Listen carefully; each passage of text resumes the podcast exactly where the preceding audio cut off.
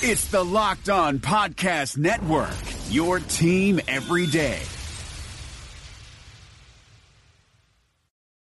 How can you achieve and maintain business growth?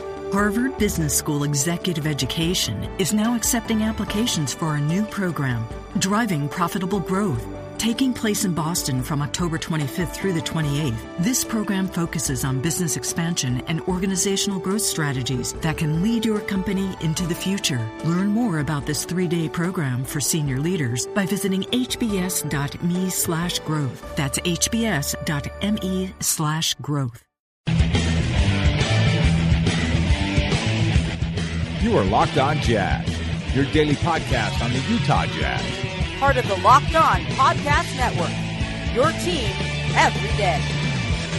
It is Locked On Jazz for the 5th of October. Can we take anything from preseason game number two? Maybe not. Some players did shine. What does it mean for roster rotation and composition? Plus, what Klay Thompson said should scare Jazz fans. We'll look at all that, plus take your questions on a Facebook Live edition of Locked on Jazz. Bum bum bum bum bum bum bum bum bum bum bum bum. Pow. How are you? I'm David Locke, radio voice of the Utah Jazz, Jazz NBA insider. Glad to be with you. Thanks very much for tuning in and joining the program, both on the podcast version and the live version on Facebook Live as we do Thursday Facebook Live edition of the show. Uh, we'll touch on a bunch of things. One note for you. Uh, both we are UtahJazz.com, which is going away at some point. That's kind of the concept here, and we'll integrate it. And LockedOnJazz.net have Empty the Noggin for you. The new podcast, Utah Jazz Radio, has Quin Snyder's coaches show as well as uh, full play-by-play of the game the other day. I'm not sure you need that. Um, that wasn't a good one, so I'm I'm not sure you need the full play-by-play, or do you need to hear me mispronouncing Israeli names the whole time? Um, you know, up up to you, uh, but probably something uh, that you don't don't have to hear. So thank you very much for tuning in. Uh, today's show not sponsored, just me and you, just me and you chilling. I think. Hope I'm not forgetting a sponsor today. Uh, so feel free if you'd like to advertise in the program. This is for the time being. Uh, we have some open inventory, and we'd love to have you aboard. So uh, feel free to uh, give me a uh, email at dlock09 at gmail.com. I've got some um, I've got some things coming up, so I'm not sure how much time, how much inventory we have, but that's good. I still would like to have you aboard. So uh, dlock09 at gmail.com. All right, let's um, let's jump on a bunch of items for you on the show today, and then get to your questions. First off, I, I just can't take a lot from that one. Uh, there are some teams, there's some guys who played well. I think that's important. And the Jazz shot the three well, and that's probably important. But that team was terrible. Um, you know, the Sydney Kings were actually a much better challenge in the sense I thought the Sydney Kings at least ran some stuff and put the put the Jazz in positions where they had to do some things. Gobert had to go out on the floor and guard Perry Ellis. They ran some things. The Jazz blew up everything this team was doing and at, at such a rate that I, I didn't think it was much of a challenge. And I'm not sure that when Quin goes back and looks at, looks at the film, he's going to get a huge amount from it. One of the major things the Jazz really wanted to work on was communication on dribble handoffs. Dribble handoffs a very difficult play to guard. Uh, if you just kind of think about it, the guy's handing the ball to the ball handler or to the to the new ball handler. It's really kind of a pick and roll, right? But it's not because it's it's the same action as if the is if you think about it from a jazz standpoint. So let's assume that um, Joe Ingles is coming. Rudy Gobert's at the elbow. Joe Ingles is coming to get the ball, and you hand it to him. At that point, it's kind of a pick and roll. It's really no different than a pick and roll. Very difficult to guard. If the defender's trailing, Joe turns the corner and can get to the basket unless that big pops out and blocks him, which you know stops him. Which point then Rudy can roll and there's no one to help.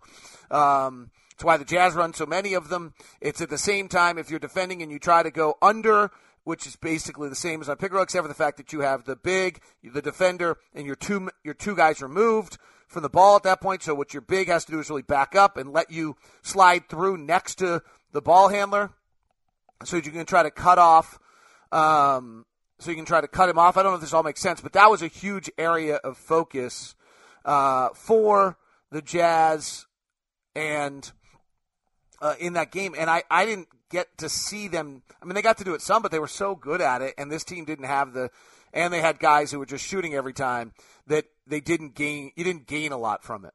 Uh, so, you know, so we'll. Unfor- that's an. That's the unfortunate reality. Is I, I'm not sure the Jazz got a huge amount out of that one. Uh, what was exciting is I thought the play of three players in particular and some other guys played well, but let's go to those three. I, I don't know this. I haven't, I haven't really talked to anyone about it, but the way I look at the roster, you've got guys you know are on the roster, right? So you've got probably 13 guys you know are on the roster. I'm pretty comfortable with Neto being on the roster. So then we're at two guys – Joel Bolomboy is 15 and Royce O'Neale is 16. There's only 15 guys. Nate Walters and Eric Griffin are on two-way deals. So they're not really. I mean, if they were so great, they could it could change. Um, and I don't know the rule on two-way deal. If somebody can steal them, I don't think somebody can take your two-way player and give them a full-time deal. So there's really no incentive for the Jazz to do that until they until they use them on the 45 days it's allowed. So you you end up with a kind of an interesting circumstance that basically Joel Bolomboy and Royce O'Neale are battling for a roster spot, it feels like. And they were both great last night. Uh, Royce O'Neale is someone you probably haven't heard a lot about, but if you dig in a little bit, he played at Baylor, and then he went to Europe for the last two years and has been a a, a stat box box score stuffer. Um, it, it really who he is. He started his career at the University of Denver and then went to Baylor for two years, and then he doesn't get selected in 2015, so he plays in Germany. He averages eight points, five rebounds. Played for the Warriors Summer League in 2016, and then signed in Europe uh, with a Lithuanian club. Uh, and did kind of the same thing, put up those same kind of numbers. He's just a guy who seems to, uh, who puts just fills the box score, and he's six six. He's 215. He's a good passer. He's a solid rebounder. And a little bit of the question on him is can he shoot well enough? Well, he went three for three from three and looked really smooth. Um, and, and he did exactly kind of what we're talking about. He had five rebounds. He had three assists. He had, he had nine points. He had a steal. He had a block. That's really who he is. I have had scouts tell me if this guy can knock down his three, not just is he an NBA player, but he's a rotation player uh, in the NBA. So uh, he he that was a big day for him, uh, and hopefully, you know, for his case, it's a sign of things to come. He he he's an interesting guy, and I think I don't know if fans really realize it, but I think he has a real chance to possibly make this roster. Now, if he does, it means that Joel Bolomboy is suddenly in jeopardy. And Joel might have been in jeopardy a little bit when they drafted Tony Bradley, though I think Joel's probably more of a four, though they have Jerebko and Joe Johnson on this roster. Um, the other is Joel is trying to figure out his game. He had a really tough summer league, but played great last night. Um, he showed dribble some plays off the bounce. He hit two threes. He had four rebounds. He had a block. He showed that activity level. So there were a lot of things that were really good for Joel Bolomboy. And I think one of the things I think is really fun about this is when you have a guy like Royce O'Neale and a guy like Joel Joel Ball, Joel Bolomboy trying to make a roster and they play as well as they just did.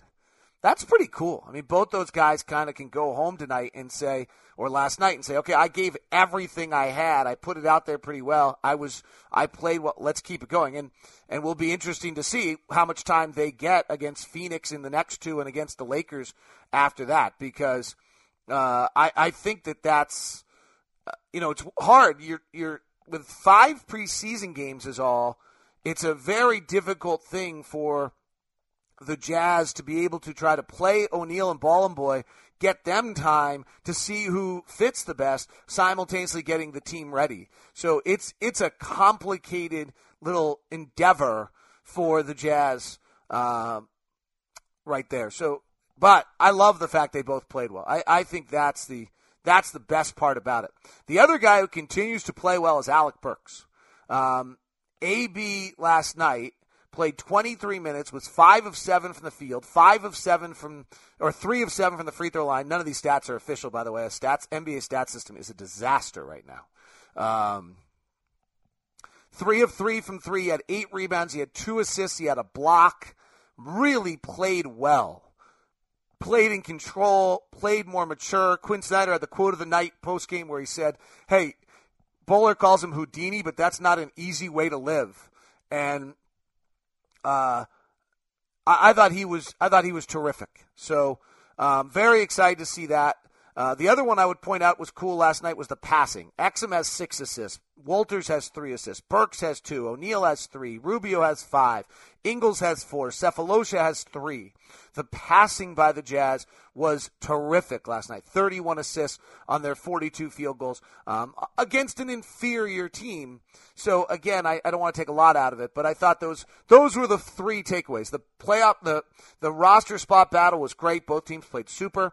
Alec Burks continues to play well, and I don't know where his rotation minutes come from, and uh, but he he's establishing himself as a guy who's healthy, playing well, and pro- and is a great option to have out on the floor. It's gonna he's gonna push Exum, who's playing super. Dante dominated for a little while this game last night, uh, and Donovan Mitchell didn't play. So uh, really, I think there's some chance we may see some small lineups by the Jazz, which is a little different than the way they've been built. But the players are forcing it, where AB Exum and Rubio could all be on the floor at the same time, or you know, really AB sliding to a three for some of it could be Exum sliding three or whomever, or Rodney sliding to the three.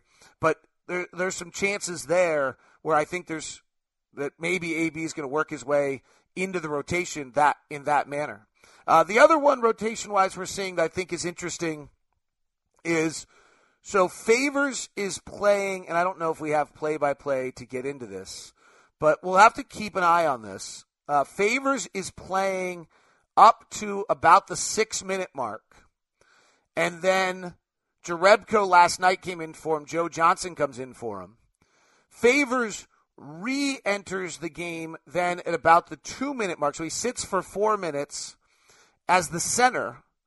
And then Rudy re enters the game after playing 10 minutes in the first quarter, probably around the seven minute mark, so that he is playing.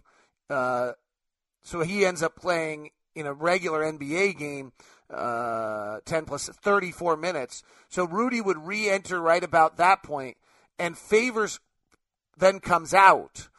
And so if what you're seeing right now, and depending on that, there's a chance that the Jazz are only playing 12 minutes a night with Gobert and Favors together. Now, we'll see whether Derrick could sit there because if Derrick, you know, when, when Rudy, if you do the math here, Derrick plays six minutes, he sits, he comes back in for, and plays then seven minutes as the center. So he's playing 13 minutes at that point. He probably could play up to 30 if he's healthy, but 26 is not a bad number for him. So he has about four more minutes he could play, and he could re-enter the game for two more minutes in each half. But let's so so let's say he does that and he gets up to 30 minutes a night. He would play. Sorry, there's there is this is going somewhere. It may not seem like it right now. So if he's playing 30 minutes a night it looks to me as though he's playing about 16 of them with Gobert and 14 without. If he's playing 16 with Gobert, then that means the Jazz have 32 minutes a night in which they're playing a, a stretch four. Jerebko and Joe Johnson split those 32 minutes. It's not going to be all Joe Johnson at 32 minutes. It's probably going to be about 22 minutes of Joe Johnson and 10 minutes of Jerebko or something of that sort, and maybe even stretching that a little bit more if uh, if it gets up to 36 minutes. So that's I think one of the rotation things that Jerebko and I saw somebody say I don't think Jerebko is going to make the rotation. Jerebko is going to make the rotation. He and Joe Johnson are going to split those stretch four minutes. If you follow me there. All right, let me see if I can put that in a nice little capsule for you. Maybe I'll write it up on lockedonjazz.net. 48 minutes of center minutes are going to be divided between Gobert and Favors. Assuming Gobert probably plays 34 of them, Favors is playing somewhere in the range of 14 minutes as the backup center. Favors is probably playing another 14 minutes as the power forward. Put him at 28 minutes a night. Seems like a best way to keep him healthy. Probably Derrick might get a bit more, but just call it that. That leaves for the Jazz 34 minutes of power forward minutes that need to be covered. Joe Johnson's not playing 34 minutes a night. Johnson will play 22. Jerebko will play 12 or so of those minutes. So those are your stretch four units. Does that did that make sense that time? You know that five minutes I just wasted of your time, I could have done just right there like that. My bad. All right.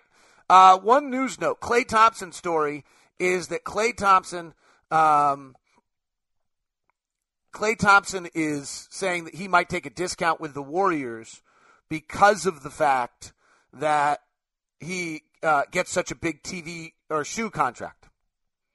Yeah, that's our worst nightmare. And that's unfortunately what's happening in a lot of these major markets is Durant and other guys are getting so much money for their shoe companies that and the shoe companies making more money by them being in a major market that the player takes a discount but they actually get more from their shoe company by being in a major market. Does that make sense? It's not great. By the way, I'm looking I'm on my Facebook page for this show and it says people also like and Facebook is wrong. This is Russian interference.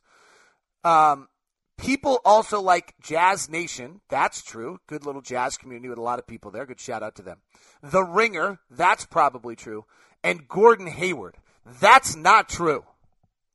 People do not like that anymore. I promise you that. That is Russian fake news interference on my Facebook. Okay. Let's get to your questions today on the program. Uh, Tyler Kenny says, "Thanks for putting up the play. Keep putting up the play-by-play. It's good. Oh, good, Tyler. Glad you like it. Um, it would be cool if you could get all of yours and Bowlers and Thurls and Dennis radio interviews up on the radio podcast too. I think people would like that. That's what 1280 The Zone has for you, um, and it's up to that. They they have those interviews. It's there. Um, you can do it at their website. I don't know why they don't podcast it. Honestly, I'm not in control of that, uh, but that's available for you. So uh, go to 1280 The Zone and do that, and uh, we'll see. Uh, the new radio podcast, Utah Jazz Radio podcast, on iTunes as well. It should be soon. Keep an eye out for it um, and subscribe. Once I get the link, I'll certainly send it. Can you introduce me to Joe Ingles, Matt Moon? We're going to have to do this. I'm going to have to find some way to do this. Is it possible for Burks to get some of Sefolosha's minutes so he can actually play? I'm not sure he'd be at the three, but maybe he can run some three or four wing lineups with Burks in them. I, I Tyler, I think we're I think you're going to see this hodgepodge of things, and it's going to be a lot of what you can defend, not what you can do offensively. You know, can Alec Burks defend a prime? We're thinking about it all offensively, but can Alec Burks defend primary wing scorers? who run off a lot of picks. It's not always been his strength. Uh, and so he's he would have to be able to do that um, to get those minutes. You know, you're taking Ingles or Sefolosha, two of our best defenders, off the floor. But he's got if he continues to knock down the three and he defends and he doesn't make bad mistakes. I mean, AB used to make one fatal, one or two fatal turnovers a night where he turned the ball over above the free throw line. That's an automatic two points the other way. And those were just I can't even tell you what death that is. He looks so much different, though. So much more under control, so much more mature, so much more interesting when you talk to him about it as well. Kind of a self understanding uh, of where he is. Very excited for AB. Uh, what are the things we should look at during the first 10 games of the season from Exum, Rubio, Burks? Thoughts? Um, and the first 10 are interesting, right? Because we open with four against the kind of other Western Conference teams that are everyone projects ahead of us. Uh, one of which I think they're right, Oklahoma City, and the others I'm not sure yet. And then we play Phoenix, the Lakers, Dallas. Three games we should win. One of them's on the road. Home against Portland, home against Toronto, at Houston. And then Philly and Miami and Brooklyn at home. So it's a really interesting mix of games. Um, what are the things we should look for? Well, I think you're just trying to see how many easy baskets Rubio creates for other people. AB is a continually good decision making, and Exum is how the Jazz he can use his first step. Jazz have integrated a few plays into the playbook that, in my opinion, are using are there for Exum, are for Exum to use that first step. That first step is elite. He he looks good. Again, we haven't played NBA players yet. The, frankly, if our guys don't look good against the teams we just played, we're really screwed. So, like, there's that side of the story too. We probably should be a tiny bit careful about that. Uh, what are your floors and ceilings for our offensive rating or defensive rating? Uh, that is a geeky question. Um, so, I mean, if we just kind of go off last year, Jazz were top three in the league defensively. I, I think there's a chance we could be the number one defensive team in the league. The Warriors it would be hard to usurp the Warriors uh, in that regard. But let's, you know, if that's you're asking what the ceiling is, uh, my son, who's a ski racer, his coaches kind of have him set their primary goals and then their reach goals. And so um, I think our reach goal would be to be the the number one defensive team in the league. I think that's a stretch. What I would look at more importantly is last year there was a real uh, drop. There was a tier defensively where teams were. So the Spurs were at 100.9, the Warriors were at 101.1. We then went all the way to 102.7. You know, our reach goal would be to be up in that 101 area. Can we can we make a bit a, a whole point stride defensively to go and be in that top tier? Frankly, we were third, but nowhere close to number two. Uh, then the Jazz, the Hawks, and the Heat, which is, by the way, why I think the, everyone's picking the under on the Hawks is a mistake. I think they're going to be great defensively, um, even though they can't score, and they're going to win more games than people think. The the next tier was kind of the Jazz, the Hawks, the Heat, and then it it drops a little bit after that. And I think the Jazz at 102.7 last year was their defensive rating. You know, you'd like to be under 102. So that's that's where you are. Then if you go to the middle of the pack, the, the offense was so much better last year. Uh, the the middle of the pack was about a 106.3 uh, uh, was what, and that's where you know the if the Jazz could have their offense be 106 and their defense is 102, well, you're now at a four differential. That's the last year. That's the seventh best team in the NBA. You know that's where the Clippers and Jazz. So that's a stretch probably. But that's if you can get the defensive rating at a 102, it's elite, elite, elite. Even 103, and the offensive rating is a 106. You're one of the seven best teams in the league. Can we be average offensively? I think that's a stretch. You just don't want to fall off the map, right? So you kind of get into that 103, 104, 105 range where you're average. But again, if we're 105 and the defense can get down to 102, you're at 3.0. 3.0 last year was the Cavaliers in the regular season differential. Right, the Warriors differential was 12, the Spurs differential was 8, the Rockets was 5, Raptors 5, ours was 4.7. Clippers was 4.5, Celtics 3.1, Cavaliers 2.6. Those are the eight best teams in the league. Can we have a differential that's bigger than 2? Can our defense be if our defense is a 103, last year it was 102.7, okay? If our defense is just the same as it was a year ago, and we want to have a differential above two, all we have to do is have an offense of 104.7. That would be the same as the Grizzlies and the Knicks last year, which would be 1, 2, 3, 4, 5, 6, 7, 8, 9, 10, 11, 12. Be 30 minus 12, 18th in the league. Can we do that? Can we be night? If we were 20th in the league offensively, we would be a 104.6. You don't want to if you if you avoid dropping under 104 and you're 102, you're like a two differential. Like this should be this may make no sense to you, but if you're a Jazz fan listening to this, this should be really encouraging. Like there were only eight teams in the league last year whose differential was better than two. If the Jazz defense, which was 102.7 last year, can stay right around that, all they've got to be is a 104.7 offensively. They're one of the nine best teams in the league. 104.7 offensively is below average. It's like 18th, 19th in the league. I mean, this is where you should have your optimism on the Jazz. That that's great, great question. Thank you for walking us down that road, Alex. You got me more optimistic about the team than ever.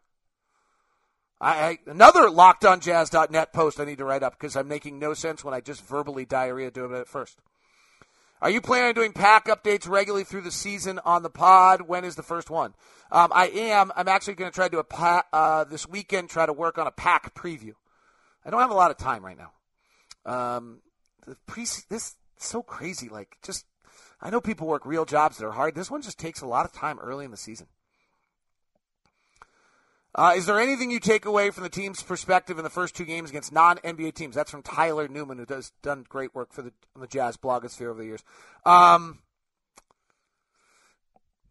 yes, AB I think is a legitimate takeaway, and the effort to run is a legitimate takeaway, and then any success I don't know. You think Joel Joel will make the rotation? I don't know if he'll make the team. So let's start there first. I think there's a real battle between Bolomboy. Whoa, you just went up to the ceiling. Um, I think there's a real challenge between Bolomboy and Royce O'Neale for a roster spot. That that tells you how deep we are because both those guys are good. Could you do an episode one of these days about how the coaches get into preparation for the game? Yeah, that'd be a really good idea. I wonder if I. Yes, yes, I'm going to see if that's a great idea. Spencer Wixom. Hey, by the way, are you the Spencer Wixom that I see everywhere around on real estate billboards selling like huge major properties? So you should be like buying all of us lunch when you sell these things? I see Spencer Wixom, who's like a name in the jazz community, Twitter community. And then I see all the time, like I'm driving on Foothill Boulevard the other day, Spencer Wixom. And then I'm driving on the I 15, Spencer Wixom. Like, is this the same Spencer Wixom? Uh, Wait a sec. Does this mean that everybody listens to this show is not actually in their grandma's basement, not doing things? I always love that. I always love when I'm talking to a prospective client and they're like, can you tell me the demographic? And my favorite part about this conversation, oh, I'm in trouble here, is the person calling me and talking to me about the demographic of the show inevitably is in control of the advertising for a company or owns the company, right? And yet, the implication in their voice while they're discussing this is that anybody who listens to this show must be living in grandma's basement underground and has not seen daylight in seven days. And yet, they're listening to the show. And so the fact of the matter is that most of the people who listen to this show are actually important business people in the community, own companies, or are significant employees in companies making major decisions. And so it's hysterical to me that that's actually who most of the people are that listen. But there's still this kind of implication that if you're listening to a podcast, finally the other day I said to somebody like, I mean, podcast listeners by definition own a smartphone, are probably spending a lot of time in their car, are mobile and working, and like there's like all sorts of natural progressions you can take that a podcast listener is actually probably pretty high income, doing pretty well, and making or young and developing in the business, which you might want also. Uh, it's interesting to me. Like I, I, I, don't know. I always hear that. Maybe it's my insecurities, and trust me, I got plenty of them. Uh, I always hear that when I hear, well, tell me about the demographics of like, I'm like, it's 97% male. It's between these age groups. Yeah, but you know their financial. I mean, I understand most people are doing their job, but there's this implication of it in there. All right, that's enough out of that. All right. Um, so to the real estate mogul Spencer Wixom. What do you think of Favors' involvement in the offense so far? Is it the lack of shots primarily because of a better look uh, Rudy, or is there a reason they haven't used him much? I, it's a great pickup, Spencer. I think it's real. Like, I don't know how Derrick integrates into this. And what I really think is the key for Derrick is can he be a roll threat? Again, let's go to the Derrick minute thing. If Derrick's playing 30 minutes a night, I think 16 of them at the most are as the, with Rudy, and the other 14 are where he's got to be able to put a threat on the rim the same way Rudy is or be able to make shots. But you're right. When Rudy's on the floor right now, Derrick is not particularly involved in the offense in the opening two games. And that is just going to be, I think, a struggle. Uh, O'Neale seems to be better, more comfortable offensively than Elijah or Johnson ever were. Small, no, he's much better player, much better player than both Chris Johnson and that hurts me because I love Chris Johnson, but much better player than Chris Johnson and much better player than um, Elijah Millsap. Can pass, can rebound, can defend in a different manner. Those guys had unique skills. Uh, Royce O'Neale's a well-rounded player. If he makes shots, becomes a rotation player in the NBA. Uh, get to know interviews with Rudy was excellent. I really, I felt really allowed us to get inside the mind of Rudy. Do you believe that Rudy's consistent commitment to improvement was evident throughout the pre-draft process and eventually led him to draft. Um, he did not have a great pre-draft. He was not strong enough at the time, and so there were a bunch of times where he struggled in pre-draft when he went up against Steven Adams and some of those guys. In our workout, he went up against Gorgui Dieng and killed him. And it's interesting just how the world works. Had he worked out against Steven Adams, maybe he doesn't look as good, and we don't draft him. Uh, I hope you're liking those get to know interviews. I try, you know, I, I, I I'm very fortunate our organization's good enough to me to give me that access. That's the first thing. The second thing is I try to do something creative, like and different, talking to them. And so that was my reading this summer, uh, and I thought it'd be fun to get their insight. And I'm already panicked about what I'm doing next summer. I have no idea. Uh, but I hope you've liked those. I think they've been uh, they're definitely different. No one else is getting them, and no other broadcast, no other broadcaster in the league is doing them. No other broadcaster in the league may be getting the access I'm getting either. Um, so I don't want to act like I'm doing something special. It's really more the organization's openness to you and allowing you to get the opportunity, which is really really cool. Um, let's go to how do you feel about Rubio's offense so far? I can't evaluate it in this setting. Let's play a real t- team, and I don't even know if we're really doing that. Let's let's decide in when we play Minnesota the second time. Let's let's make our first assumptions in the middle of November. Uh, when do, will the Jazz, with the Jazz being always in the middle of the pack, how does that new draft rules hurt us? Doesn't that give us a better chance at a higher pick? Yeah, in theory, if we fall out of the playoffs, it won't be this year, but next year. As long as we have Rudy and we have Quin, I don't think we're going to be a bottom three team anytime soon. So I would say, um, I I would say that, um, you know, that probably those draft rules help us. I don't like them, but they probably help us. Who has a brighter NBA future? Trey Lyles, Trey Burke, or Enes Kanter? Well, Trey Burke's not in the league, and I don't know what's going on with him, and I think there's something else going on. I just don't know. It seems strange. He's not even in a camp. Uh, I've always liked Enes Kanter for what Enes Kanter is. He's a great offensive player, elite level rebound scorer around the paint. Um, accept him for his strengths. That's he's got the biggest elite skill. I like Trey Lyles a lot too. He's a great ball handler and playmaker if he gets the chance out of that position. If he can get his shooting down, uh, I think Trey Lyles could be really good. I've been a big fan of Trey Lyles. It's interesting. I it's I like you know I don't think my opinion has actually changed on any three. I was not a Trey Burke guy out of college. Um, it just was just short, not elite athletically. I missed. I was a Michael Carter Williams guy, and I missed badly on that. So it's not like I was like it's not like I have some dra- drafting insight. He's just not the kind of guy that I like. That's not my my cup of tea. Um, it's interesting, by the way. Every scout you talk to in the league, as you get to know them, they all have their thing. Like there's a guy I know really really well whose his thing is physicality, aggressiveness, and toughness. Like in any conversation, it will always come back to that. I have another friend who it's all offense, spacing and offense. He was ahead of the game on some of this, so it always just you know it gets to there uh, eventually. Um, Thabo looked good. Is he vocal? I mean, can he be a real member of the uh, mentor for Dante and Mitchell on defense? I, I, I, can't tell who's vocal on this team, honestly. Uh, but I think some of the mentorship is overblown, and I think some of the other stuff in that regard is simply that you're just, you know, being a role model and doing it correctly. Great questions today. When is the deadline to get Exum and Hood extensions deal? I don't think either of them get done, by the way. Uh, a little bit because the cap hold on on Rodney, the cap hold's so small that it's hard to go get that deal done. And on Exum, the cap hold is big enough that unless he's willing to sign under the cap hold, um, which is a possibility, but I doubt it because they probably want to see what he can do this year. His value is so low right now.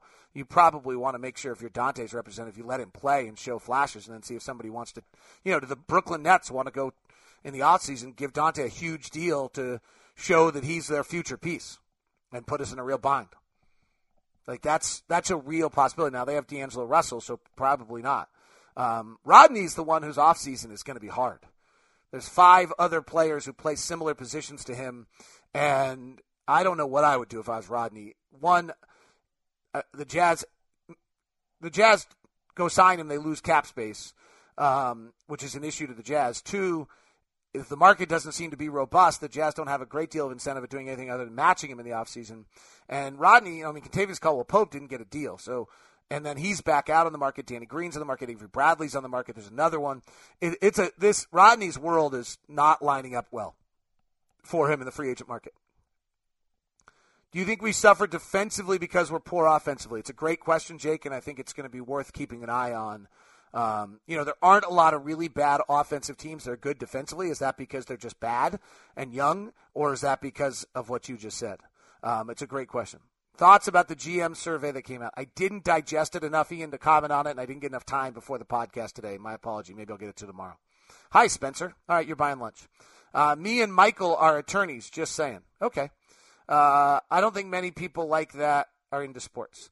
Um, I work for the city. Oh, we're getting everybody's bio. I work for the city parks department. I think most of us probably have jobs and make decent money. Uh, you think the Jazz would make a run at Andrew Wiggins this offseason if he doesn't sign a contract extension with the T Wolves? Didn't he just sign? I thought he signed. Um, didn't he sign? Did he not sign yet? I thought he signed. No, I guess he's still considering a five year, $148 million offer. He's going to sign. Um, why? I thought that deal was done. Who plays more this season, Bradley or Udo? Udoh. Shannon says good morning. Now I'm happy. Um, they seem to have Thabo pushing the ball up the floor a lot, and they're having him handle the ball in practice. They're, everyone's pushing. There's just an effort to push. I get a little nervous when Thabo and Jonas put the ball on the floor. I like their games a lot. I get a little nervous when they put the ball on the floor. If they don't make it all the way to the rim, I'm not always loving what's going to happen. I think that's something to keep an eye on. We've got to avoid turnovers because they're easy points the other way against a non-set defense. I think last year against a set defense, we were the best in the league. Um, let me see if I can find this. Ryan says how does AB development and health impact the rotation? Who is the most impacted on our team if the Jazz decide to play AB? Well, I think there's two things. Let's be honest. We should have learned this by now. How often is a team actually healthy? Right? I mean, so I think there's that. Like, we probably should just kind of get used to that a little bit. Um, after a made shot last year, oh, the Jazz were fifth in the league, allowing 1.01 points per possession after a made shot. So when we our defense gets set, we are the fifth best in the league. Warriors are one, Atlanta was two. Again, Atlanta. San Antonio was three, Memphis was four, Jazz were five. After a defensive rebound, okay, so we miss. The Jazz were the third best. So the question of whether we are San Antonio was one, Oklahoma City was two. Against off a turnover, this is where we slid all the way to 10th by a lot. Miami was 101. This is why Miami was so good last year, and Detroit, too. It's kind of a weird outlier. 10, uh, 1.09 league average was 1.22, and the Jazz allowed about 1.22 points off a uh, turnover last year. Miami was strained. That's This is an outlier, in my opinion, for Miami. Makes you probably. Um, you, you probably can't believe that they could do that again. But so this is where the Jazz just off turnovers last year defensively slipped considerably. We're league average. We're elite any other way. So you've got to make sure you don't commit those turnovers. All right. Um, I Brian's asking about the All Star thing. My way I read the All Star thing, unless I missed that there was some major change, in, unless they're going positionless, um, and I didn't really read it that well. It, I, I still think there's West and East All Stars. So um, I don't think it impacts who makes the team a great deal. I could be wrong. All right. This has been Locked on Jazz 37 minute Facebook Live edition. Thanks very much for tuning in. We greatly appreciate it. We, me, myself, my coffee, and my Emergen-C. Thank you. And my nasal spray. I mean, I got it all. Have a great day. Thanks for tuning in. This is Locked On Jazz. We'll be back with you tomorrow. Thabo Sefolosha is the get to know interview on the Thursday show or the Friday show. And Locked On NBA will have the Western Conference preview number one up here in a little bit. Eastern Conference one's already up. Thanks for tuning in. Go to lockedonjazz.net and see if I ever get anything up today. I doubt it. Don't have time. See you. Bye. Hi, guys, this is Josh Lloyd, host of the Locked On Fantasy Basketball podcast. The NBA is back, so that means that fantasy basketball is back in one form or another. We've got daily fantasy, but there's also some fantasy leagues with the resumption of play with these eight regular season games in Orlando, and Locked On Fantasy Basketball is going to have you covered. It's not just for fantasy basketball, though, because we recap all of the games across the NBA, so if you're looking for a broad overview of the action across the league every day, Locked On Fantasy Basketball is the podcast for you.